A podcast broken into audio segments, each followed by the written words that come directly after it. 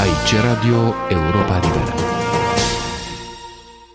Aș vrea să vorbim pe scurt despre aceste noi mărturii. Este vorba despre abuzuri la care au fost supuși participanți la demonstrația anticomunistă din iunie 90 din București. E vorba de uh, abuzuri care nu au fost cunoscute de opinia publică. Puteți să ne vorbiți puțin despre aceste mărturii? Am găsit câteva uh, cazuri extrem de grave și care se referă la reprimarea nu a unor manifestanți, cum ați spus dumneavoastră întrebare, din piața universității, ci a unor persoane care nici măcar nu au fost manifestanți în piața universității. O să vedeți în exemplele pe care vi le dau. Conform probelor din dosarul Mineriadei, patru persoane arestate ilegal în iunie 1990 s-au sinucis, unele prin spânzurare, din cauza relelor tratamente la care au fost supuse în penitenciar. Doi tineri s-au sinucis prin spânzurare pentru că nu au mai suportat ideea că au fost violați de către deținuți de drept comun homosexuali. Violarea celor doi băieți s-a făcut cu acordul conducerii penitenciarului. Aici avem de-a face cu două infracțiuni infracțiuni. Infracțiunea de a aresta uh, niște copii nevinovați, nu? După aia infracțiunea de a-i uh, bate fără motiv. Și după aia faptul să pui niște adolescenți în uh, celulă cu deținuți de drept comun care se știa dinainte că sunt homosexuali și chiar uh,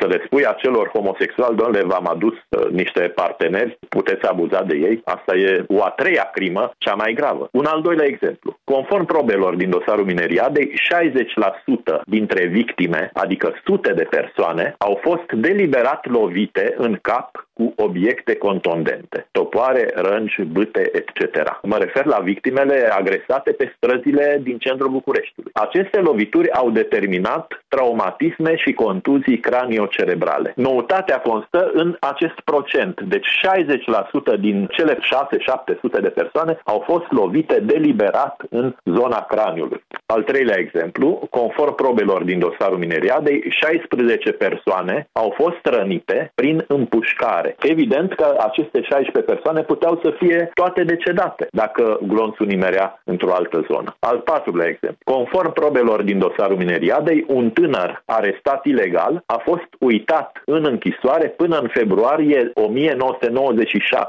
Deci 5 ani jumate a stat în închisoare fără nicio culpă. Când a fost arestat era copil. Al cincilea și ultimul exemplu, conform probelor din dosarul Mineriadei, 10 femei arestate ilegal au fost violate de către militari în unități militare. Și se pare că, de fapt, numărul femeilor violate în unitățile militare a fost mult mai mare, însă victimele nu au reclamat. Puține, doar 10 au, au făcut reclamație. Restul au preferat să țină în secret, să nu afle părinții, să nu afle frații, să nu afle logodnicul, soțul și așa mai departe. Ar trebui poate aici să, să repetăm și să subliniem că este vorba despre probe care sunt în dosar și au fost administrate de către oficialități judiciare din România. Tot ce v-am spus este conform mărturiilor făcute de victime în fața procurorilor, nu în fața mea, Sorin Ilieșu, care fac un film despre aceste victime sau nu în fața vecinului sau a confesorului, ci în fața procurorilor. Toate acestea duc spre concluzia că, de fapt, cazul ar trebui să fie redeschis și găsiți vinovații. Evident, adică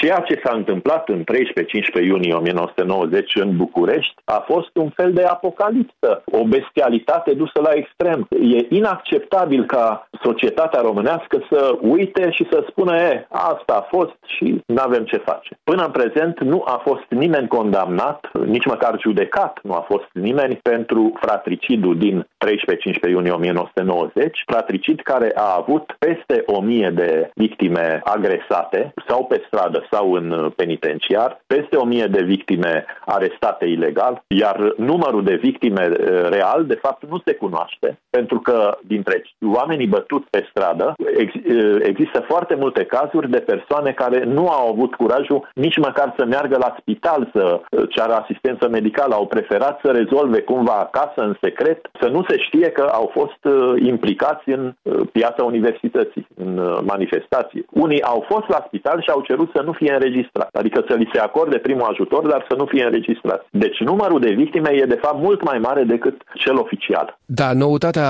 absolută, aș putea spune, a acestui interviu este că faceți un film despre toate aceste lucruri și așteptăm cu foarte mare interes să-l vedem. Am început să realizez un film uh, cu mărturii ale minerilor care au fost prezenți în București în perioada 14 și 15 iunie. Am fost la Petroșani, în Valea Jiului și în celelalte centre miniere din Valea Jiului, nu numai la Petroșani, și împreună cu antropologul Alin Rus, care este originar chiar din Valea Jiului, am filmat persoane implicate în uh, mineriadă. Mineri sau uh, ingineri, uh, lideri sindicali. De fapt, vom realiza două filme. Un film intitulat Cele șapte mineriade, adică mineriada din ianuarie 90, februarie 90, iunie 90, septembrie 91 și ianuarie și februarie 99. Acestea sunt șase mineriade, iar a șaptea mineriadă este mineriada de la Craiova din februarie 1945, care a avut loc cu o lună înainte de instalarea guvernului Petru Groza, întrucât uh, prefectul Craiovei era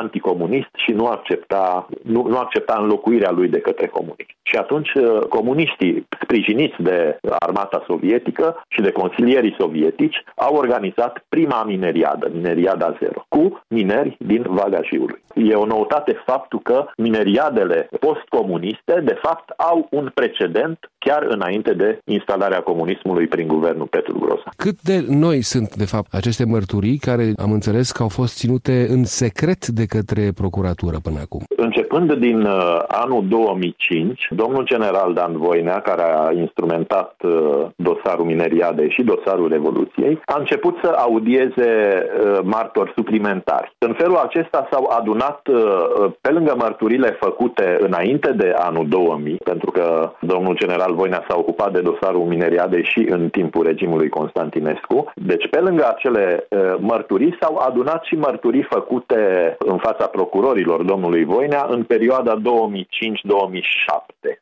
Toate mărturiile, de fapt, uh, sunt noi pentru opinia publică, pentru că, conform legilor uh, din România, dosarele care sunt nefinalizate, dosarele în lucru, sunt secrete. Iar acest uh, dosar al mineriadei, la fel ca cel al Revoluției, este nefinalizat de 20 de ani și e secret de 20 de ani. Deci, pentru opinia publică, tot ce conțin aceste două dosare sunt, sunt noutăți. Există însă o decizie de neîncepere a urmăririi penale, pe care, a, din câte țin minte, a pronunțat-o Uh, Laura Curuța Căveși. Asta înseamnă că a fost un dosar finalizat. Da, dosarul Mineriade a fost finalizat prin soluția scoaterii de sub urmărire penală a vinovaților. Generalul Voinea în 2005 a dat decizia de începere a urmăririi penale, au fost urmăriți penal și doamna Căveși a semnat decizia de scoatere de sub urmărire penală a acestor. Aceste mărturii le-ați înaintat președintelui Traian Băsescu. Ce credeți că ar putea să facă președintele, de fapt?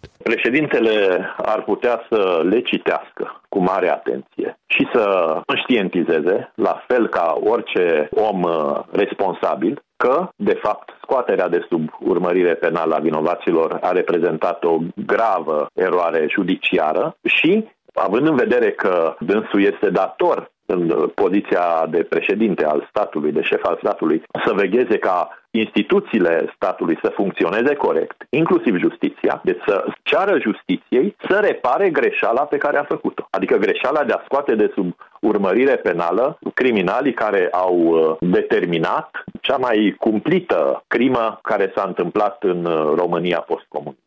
Nu era mai simplu și mai scurt, ca să spun așa, ca dumneavoastră, ca asociații, să începeți o nouă lucrare în justiție, adică să-i dați dumneavoastră în judecată pe cei care, să spunem că sunt presupuși vinovați? Nu, nu știu asta, nu pot să răspund corect la întrebarea asta, dacă se poate să mai fie încă o dată dat în judecată, nu știu. Pentru că președintele, până la urmă, nu are un rol executiv, el poate doar să sugereze să se întâmple ceva, ori după cum știm că funcționează justiția în România, asta rămâne așa, într-o fel de viitor incert. Da, dar cine cineva trebuie să răspundă ca să funcționeze instituțiile statului, nu? Și prin atribuțiile constituționale, acea persoană este chiar șeful statului. Deci șeful statului poate să tragă un semnal de alarmă că ceea ce s-a întâmplat este o crimă judiciară.